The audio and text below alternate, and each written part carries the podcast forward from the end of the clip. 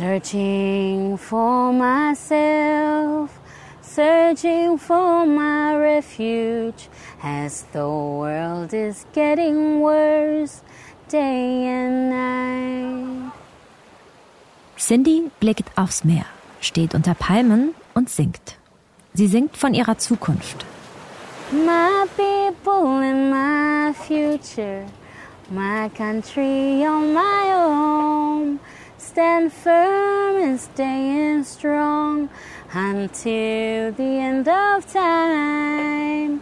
Climate change is growing strong. Die junge Frau lebt aus deutscher Perspektive am anderen Ende der Welt, auf der Inselgruppe Kiribati im Pazifik. Sie fängt das an zu singen und wir sitzen dort am Strand vor, vor ihrem Haus. Das Meer hörst du rechts, dieses schöne Meer, wo sie gerade noch erzählt hat. Abends sieht man da öfters mal Wale da im Sonnenuntergang hochhüpfen und Delfine. Ja, und dann fängt sie an zu singen und schaut aufs Meer hinaus und sagt, wir werden hier bleiben, bis die große Welle kommt und uns alle holt und dann sind wir bei Gott. The rising wave will kill us all and we cry, yeah we cry till the Lord to help me through. Cindys Lied handelt vom dramatischen Anstieg des Meeresspiegels, von einer Zukunft auf einer schrumpfenden Insel zu leben, auf der Palmen schon im Wasser stehen. Luca Schmidt-Walz ist 14.000 Kilometer bis nach Kiribati gereist und hat Cindy getroffen. Was können die Menschen dort tun gegen das steigende Wasser? Und warum könnte ein internationaler Konflikt ebenso wie die aktuelle Weltklimakonferenz zu Cindys und Kiribas Rettung werden? Darauf schauen wir heute im Klimabericht. Das ist der Podcast des Spiegel zur Zukunft des Planeten. Mein Name ist Regina Steffens. Und wenn euch der Klimabericht gefällt, dann hinterlasst uns doch gerne hier gleich eine positive Bewertung.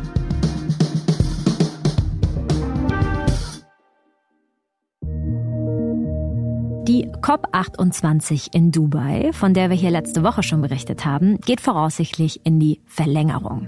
Denn es wird hart diskutiert über die Zukunft fossiler Energien und über den Bereich Klimafinanzdiplomatie.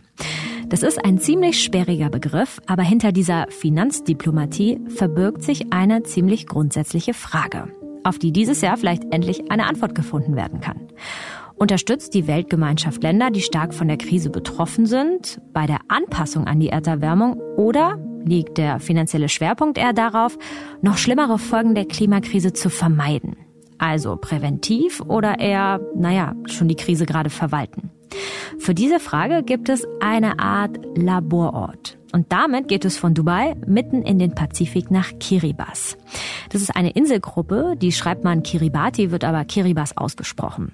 Und diese 33 Inseln, die sind längst nicht so bekannt wie die Malediven oder die Bahamas, obwohl sie nicht weniger schön sind.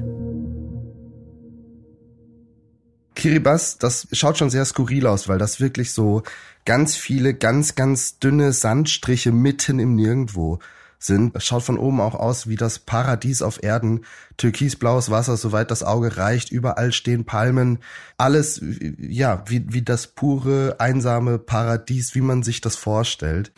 Die Inseln sind unbekannter, weil sie kein klassisches Urlaubsziel sind. Man etliche Umstiege machen muss, um überhaupt dorthin zu kommen. Aber mit seinen Problemen ist Kiribati überhaupt nicht weit weg von deutschen oder niederländischen Küsten, denen mit dem steigenden Meeresspiegel und den schmelzenden Polareis ähnliche Probleme drohen können. Lukas Schmidt-Walz ist freier Reporter und ist vor kurzem auf eigene Faust gemeinsam mit einem Kollegen auf Kiribati gereist. Er wollte wissen, wie die Menschen dort gegen die Folgen der Klimakrise vorgehen, wie sie das Wasser aufhalten können, wie sie eigene Lösungen finden.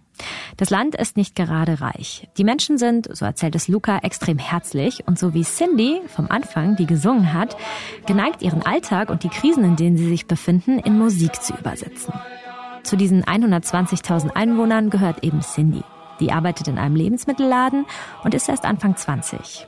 Und Luca hat sie gezeigt, wie das Wasser immer näher kommt. Our land is being taken away daily. Mir hat diese Situation vor allem eine Sache gezeigt. Ich hatte ja oft das Gefühl, dass die Leute, dass für die Leute die Klimakrise, ja, die ist da und das ist auch wichtig, aber wir haben ganz, ganz viele andere Themen, ne? so wie wir auch Und aber als Cindy dieses Lied gesungen hat und mir vor noch gesagt hat, ja, das kennen wir wirklich alle hier, da ist mir bewusst geworden, okay, wir hier, wir, wir reden häufig über die Klimakrise, ja, wir sprechen hier und, und es wird heißer und was machen wir und, und, und das Eis schmilzt und für die ist das einfach die Realität. Das ist einfach jetzt heute die Realität und kein könnte, hätte, wäre, sondern die, die dealen damit jetzt, ne? When I was a kid, there used to be that kind of tree, but it was here and it's larger than that one. It was standing here. And we used to play under it. And nowadays? It's gone. I think this one, that's the roots of it. This one. Eh? Yeah. Du kannst tatsächlich wirklich sehen, dass in einer Periode von den letzten 15, 20 Jahren ganze Strände, ganze Landstriche einfach im Meer versunken sind, Bäume, die so schräg im Wasser hängen, wenn sie nicht schon längst ins Wasser gestürzt sind, weil sie keine Erde mehr haben, an, auf der sie sich festhalten können. In Kiribati, die Inseln sind immer nur so ein bis zwei Meter hoch, vielleicht mal drei an der einen oder anderen Stelle. Und jetzt kann man sich natürlich vorstellen, der Meeresspiegel steigt, das wissen wir, dass das für ein Land wie Kiribati natürlich zu einem großen, großen Problem werden kann. Man redet ja oft darüber, wenn man in Europa vom Meeresspiegelanstieg spricht, ja, und die Niederlande, die könnten untergehen und was passiert eigentlich mit Norddeutschland, dann heißt es immer, na ja, wir haben ja Platz, wir können ja da weg, ja, wir können ja weiter ins Landesinnere. Klar, es wird eng, aber geht schon irgendwie. In Kiribati geht das aber tatsächlich nicht, weil wenn du, du stehst am Meer, am Strand, drehst dich um, läufst drei Minuten ins Landesinnere und stehst wieder am Meer. Es gibt keinen Platz zum Wegrennen, zum, zum Weglaufen. Und äh, das bringt natürlich massive Konsequenzen mit sich, die natürlich in erster Linie, so könnte man denken, mit dem Untergang des Landes vielleicht zu tun haben. Aber da können wir ja später nochmal drüber sprechen, ob das denn wirklich alles genauso ist oder ob nicht andere Dinge, andere Probleme viel größer sind. Ist es das größte Problem, dass einfach Land schwindet, in dem die Flut eigentlich immer näher kommt und der Meeresspiegel steigt? Das Ding ist, Koralleninseln sind dynamisch. Also die wachsen an, indem neues Sediment mit, ab, mit angespült wird. Da verschwindet auch immer mal ein bisschen was. Das ist so ein, so ein ganz natürlicher Prozess und das passiert auch schon immer. Das kann man auch an norddeutschen Inseln sehen, ja. Wenn, wenn Strände plötzlich äh, kleiner werden, anderswo kommt wieder Sediment hinzu. Und demnach ist es auch so, dass mit einem steigenden Meeresspiegelanstieg diese Inseln rein theoretisch mitwachsen können. Das heißt, es kommt mehr Wasser, dann kommt aber auch äh, mehr Sand beispielsweise oder Korallenreste, die an den Strand gespült werden und die Inseln wachsen so langsam mit und reshapen, also sie, sie verformen sich quasi ein bisschen. Das geht aber natürlich nur so lange gut, wie wenn dieser Meeresspiegelanstieg auch auf einem langsamen Level bleibt, ja. Wir wissen ja aber auch, dass der Meeresspiegel ja immer schneller steigt und dann könnte das tatsächlich zu einem Problem werden, dass das einfach, einfach nicht mehr mitkommt. Gleichzeitig ist es auch so, dass durch den Meeresspiegelanstieg die Landerosion auch äh, nicht mehr so in Balance ist mit dem Sediment, was angespült wird. Die Inseln werden aber wahrscheinlich nie ganz untergehen. Das ist das, was man ja häufig hört. Die Frage ist, kann man dann trotzdem darauf leben, noch auf diesem Land, was da ist? Wenn du mit den Leuten darüber sprichst, dann kann es auch immer mal wieder sehr emotional werden, es gab da eine Situation mit Max. Ähm, Max ist, ist 20 Jahre alt, ähm, Student, studiert auf Tarawa, kommt eigentlich aus Abayang, das ist so die, Nach die Nachbarinsel, zwei Stunden mit, mit dem Boot entfernt. Und ähm, ich bin mit Max mit dem Boot dorthin gefahren und wir waren an seinem Strand, wo er als Kind immer gespielt hat. Und Max lief da rum und hat erklärt, was sich seitdem dort verändert hat. When we were kids, the high tide usually stops maybe from here now then, as we are grow, growing up, the high tide just moved, moved, and now it's hitting the, the land, it's hitting the edge, and it's getting close to the road. And I think this is not, um, it's just the beginning. Maybe it will keep on going. Yeah, it was not always like that. It's getting closer to our homes, and it's a big deal for us. Max erzählt, wie das Wasser immer näher auch an sein Zuhause kommt, wie es sich erst wie ein Anfang anfühlt. Obwohl Kiribati ja aus etlichen Inseln zusammengesetzt ist, ist vor allem die Hauptinsel extrem dicht besiedelt. Das heißt, paradoxerweise, wer in der ersten Reihe am Meer lebt, den unverbauten Ausblick hat, lebt eigentlich in der schlechtesten Lage. Und dort haben uns viele Leute erzählt, dass ihre Mauern, die sie sich so selber bauen aus äh, Korallenstein und so, um irgendwie ihr, ihr Haus und ihr Land vor dem Wasser zu, zu schützen, die haben uns erzählt, dass die Mauern eigentlich, als sie die zum ersten Mal gebaut haben, da waren die sechs, sieben Meter weiter draußen im Meer gestanden. Also das war alles Landfläche äh, die, die heute, die heute vom Meer besetzt ist und quasi bei jedem Mal, wenn eine große Flut kam und die Mauer dann eingestürzt ist, was immer wieder passiert, musste man sie so ein Stückchen weiter im Land, im, im Landesinneren auf, aufbauen. Und das andere Ding, wo man das wirklich auch, auch wahrnimmt, dass Wasser immer näher kommt und immer weiter ins Landesinnere kommt, ist, dass du, dass du ganz viele Orte hast, wo eigentlich Obst und Gemüse angebaut wurden mal, wo aber heute das nicht mehr möglich ist, ja, wo die Pflanzen sehr verkümmert ausschauen oder gar nicht mehr stehen, was damit zu tun hat, dass durch diesen steigenden Meeresspiegel sich das Wasser tatsächlich auch von unten in das Land hineindrückt. Und umso höher der Meeresspiegel, umso weiter drückt sich das Wasser ins Land rein, weil ja der Druck auf die Landfläche auch größer wird. Und damit versalzt einfach das Grundwasser, was natürlich den Effekt hat, a, dass man nichts mehr anbauen kann, weil die Böden versalzen sind und eben B, das Trinkwasser ähm, und Grundwasser, was mainly das Trinkwasser für die Leute ist, zu einem immer größeren Problem wird. Wie akut ist dieses Trinkwasserproblem eigentlich schon? Extrem akut. Also die Trinkwasserversorgung, das kann man wirklich sagen, die ist nicht gesichert. Jeder hat dort eigentlich so einen Grundwasserschacht, so einen, so, so einen kleinen Brunnen ähm, bei sich auf dem Grundstück stehen.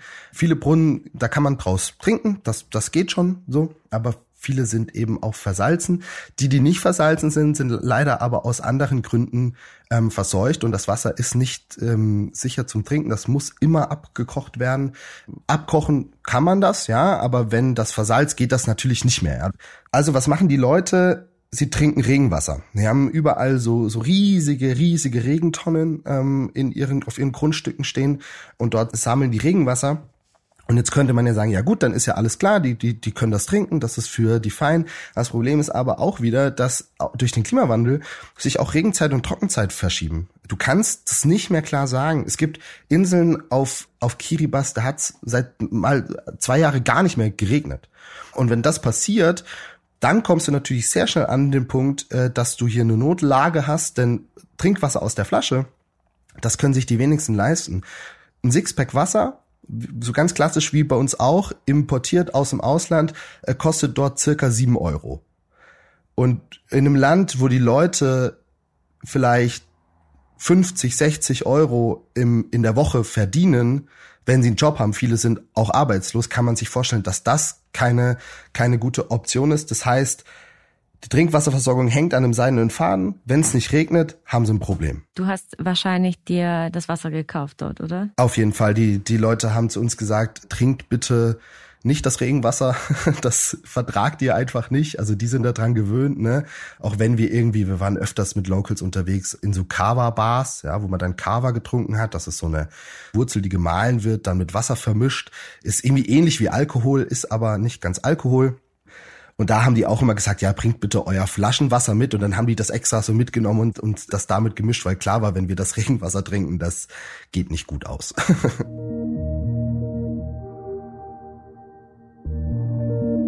Okay, so ganz untergehen wird Kiribati voraussichtlich nicht. Aber die Probleme zeigen, wohin die Reise für Inseln geht. Zum Beispiel auch die Malediven oder auch für Küstenregionen. Bis zum Jahr 2100 könnte der Meeresspiegel nämlich zwischen 30 und 60 Zentimeter steigen. Das ist abhängig davon, ob wir es schaffen, ein 1,5 Grad oder ein 2 Grad Ziel einzuhalten und damit das Abschmelzen der Polarkappen in der Arktis und der Antarktis zu verlangsamen. Würde der Meeresspiegel um wirklich 60 Zentimeter steigen, wären davon über 10 Millionen Menschen auf der Welt betroffen. Und, und wenn man das alles mal so in die Zukunft spinnt, ähm, dann, dann kann man schon sagen, dass in den nächsten 50, 60, 70 Jahren das Leben dort sehr hart wird.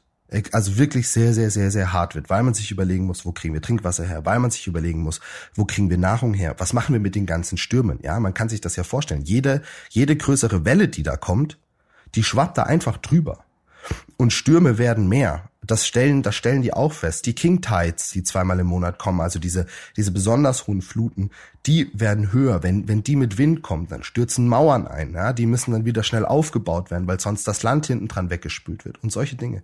Es ist alles die Lage jetzt, so wie sie heute ist.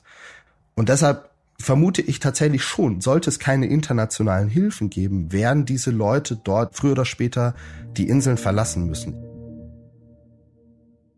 Konkret fordert Kiribati finanzielle Hilfen von Industrieländern und eben jenen Ländern, die durch ihren hohen CO2-Ausstoß die Erderwärmung beschleunigen. Also genau von den Ländern, die auch gerade auf der Weltklimakonferenz hohen Einfluss haben und wirklich an den Hebeln sitzen, etwas zu verändern. Die Menschen auf Kiribati wollen sich natürlich auch selbst helfen. Dafür setzt sich auch vor allem eine Klimaaktivistin auf den Inseln ein. Wir haben uns mit Pelinesi Alofa getroffen. Äh, Pelinesi ist, ist Klimaaktivistin äh, auf Kiribati, hat Kirikan gegründet. Das ist so eine lokale Klimaschutzorganisation. Und die reist auch in ganz, auf der ganzen Welt rum, äh, um eben über das Schicksal der Pazifikstaaten aufmerksam zu machen und auch um Projekte in das Land zu holen, also Hilfsprojekte, die das Leben dann dort wieder einfacher machen. Und sie hat eben auch das Resilient Village gegründet. Sie wollen ein Beispiel sein für den Widerstand. Ja, wir, wir fliehen hier nicht, sondern wir kämpfen dagegen an. Und die haben eben ein Grundstück, was unter Wasser stand, wo auch schon ein Haus drauf stand und so, sich reclaimed, eine Mauer gebaut und dort, äh, dort wieder jetzt versuchen, Sachen anzubauen und so. Und sie, ja, sie nennen sich selber quasi so das gallische Dorf irgendwie und wollen so ein Beispiel sein dafür. You know, we've been in war all this time with the climate change. It's, um, it's the only war that is happening to us. So they have a war in the Middle East, they have a war in Ukraine, um, all these developed countries are supporting that and they're putting money into those wars. But why can't they put money the war that we're facing right now in the islands. And our war is to try and stop this climate change, stop the impacts of the climate change and save these islands. Gelder für Nahost, Gelder für den Ukraine-Krieg. Ich finde, dieser Vergleich ist sehr schwierig. Er zeigt uns aber aus Pelinessis Perspektive, das Wasser ist ein ernstzunehmender Gegner, wie ein Kriegsgegner. Sie versucht mit den Menschen dort, wenn Ebbe ist, Korallen zu sammeln und schnell Mauern aufzubauen. Das ist eine Möglichkeit, Land trocken zu legen. Es ist eine Art Wettrennen gegen das Wasser. Als Lösungsoption für die Menschen in Kiribati kommen zwei Dinge in Frage. Als größere Lösungsoption für die Menschen in Kiribati kommen eigentlich zwei Dinge in Frage. Das erste ist, die Insel versuchen so groß wie möglich zu halten. Und das geht, indem man künstlich Teile der Insel aufschüttet mit Sand. Ökologisch ist das nicht ganz unkritisch, denn dabei füllt man Korallen mit Sand, also tötet damit, ehrlich gesagt, auch Lebewesen. Außerdem muss man kontinuierlich immer wieder gegen Erosion anarbeiten. Das Ganze ist natürlich sehr teuer und dafür muss auch erstmal Geld her. Deshalb macht sich natürlich die Regierung von Kiribati Gedanken darüber, wie Geld ins Land kommen kann. Eine Idee sind natürlich Hilfsgelder, zum Beispiel über die Nationen, die jetzt bei der Weltklimakonferenz zusammenkommen oder in Kooperation mit einem einflussreichen Land, da kommen wir noch zu. Ein anderer Zugang ist natürlich, selbst Geld zu verdienen. Und das geht vielleicht mit Tourismus.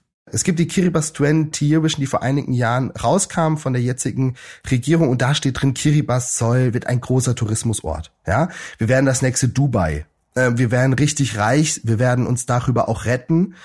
Ähm, das, das steht da alles drin und ich kann auch verstehen, woher das kommt, weil das ja wirklich, das, ne, das ist ein Paradies und da gibt's halt keine Infrastruktur und deshalb kommt halt auch einfach niemand. Wir waren die einzigen weißen Leute dort.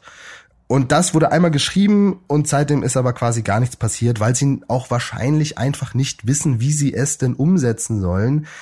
Das ist tatsächlich auch nicht so leicht, weil die Malediven, das ist alles sehr eng zusammen.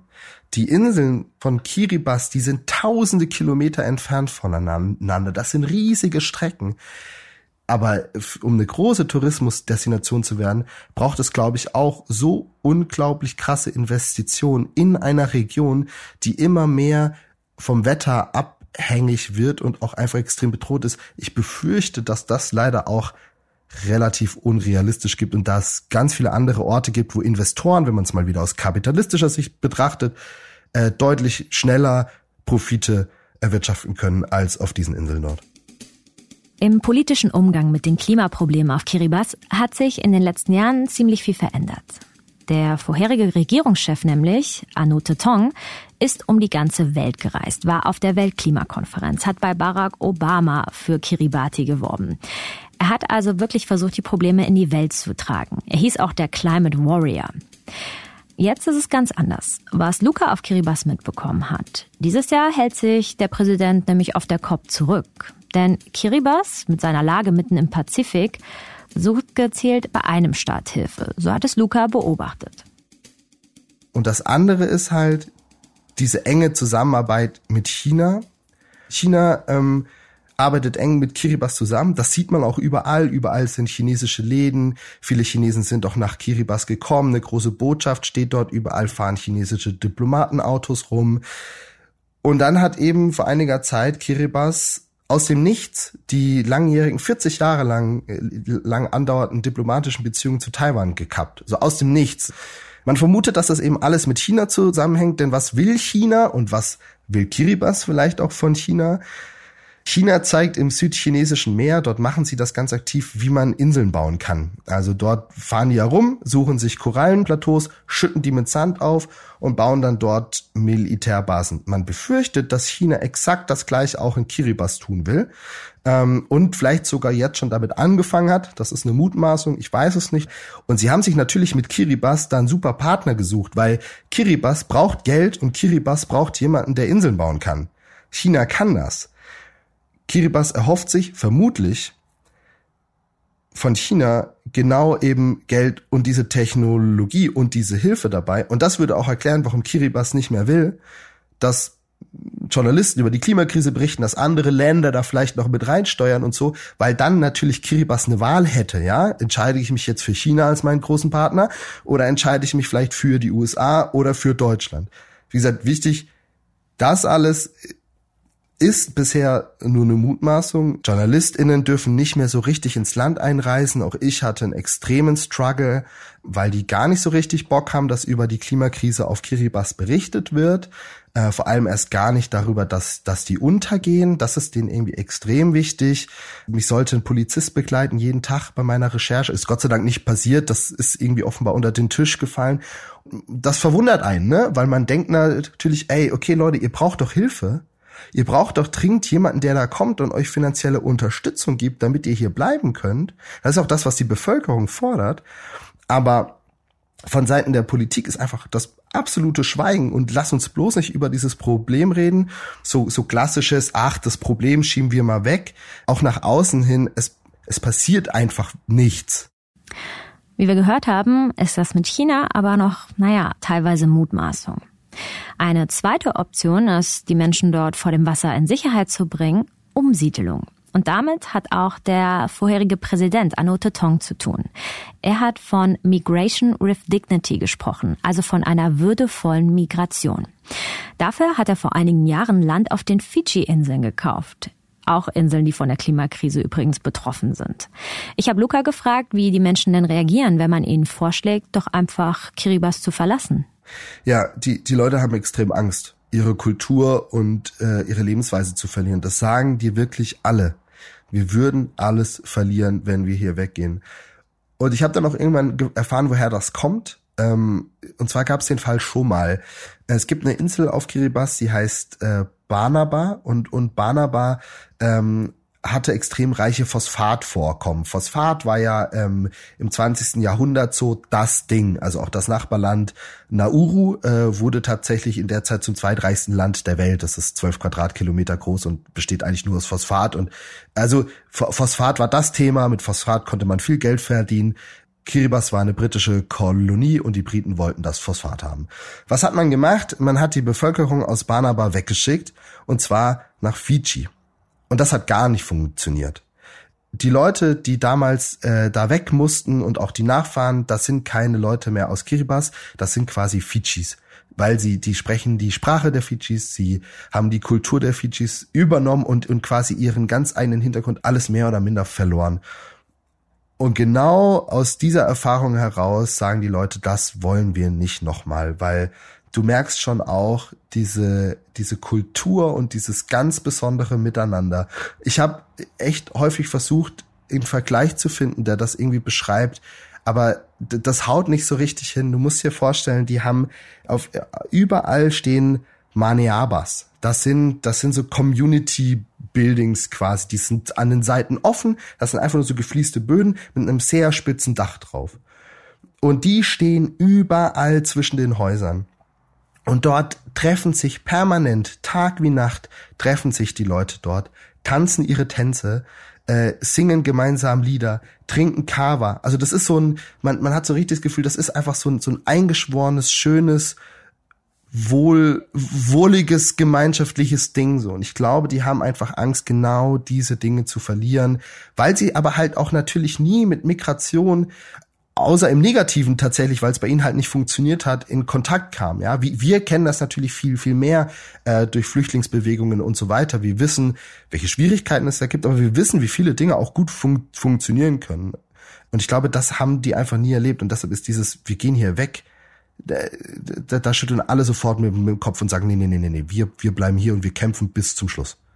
Aber gleichzeitig sagen auch alle ähm, die ganze Zeit, ja gut, aber dann sind wir auf Fidschi für zehn Jahre und dann müssen wir da weg. Weil, weil das macht ja vor Fiji nicht halt. Das, das geht ja genauso weiter. Gut, Fiji ist ein bisschen höher, aber es ist immer noch ein Land im Pazifik und Fiji ist auch extrem von der Klimakrise bedroht. Das heißt, es ist ja quasi auch nur eine Zwischenstation. Es braucht einfach internationale Regelungen, wie man das handhaben kann für diesen Worst Case und die gibt's bisher halt einfach gar nicht.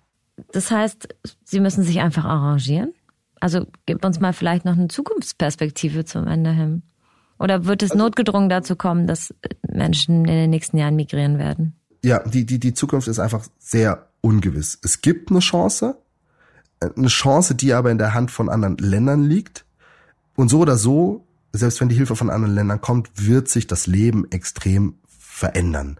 Das Leben auf Kiribati wird hart und es wird anstrengend, ähm, aber wahrscheinlich machbar. wenn du mich persönlich fragst, dann befürchte ich schon, dass das kleine Land Kiribati früher oder später zusammenpacken muss und die Leute geschlossen gehen werden. Und Cindy wird das vermutlich noch erleben. Ne? Also Prozesse dauern einfach zu lange. Die Frage, wer Gelder gibt, ist einfach viel zu komplex aus meiner Sicht. Und da wird man sich sicherlich nicht schnell einigen.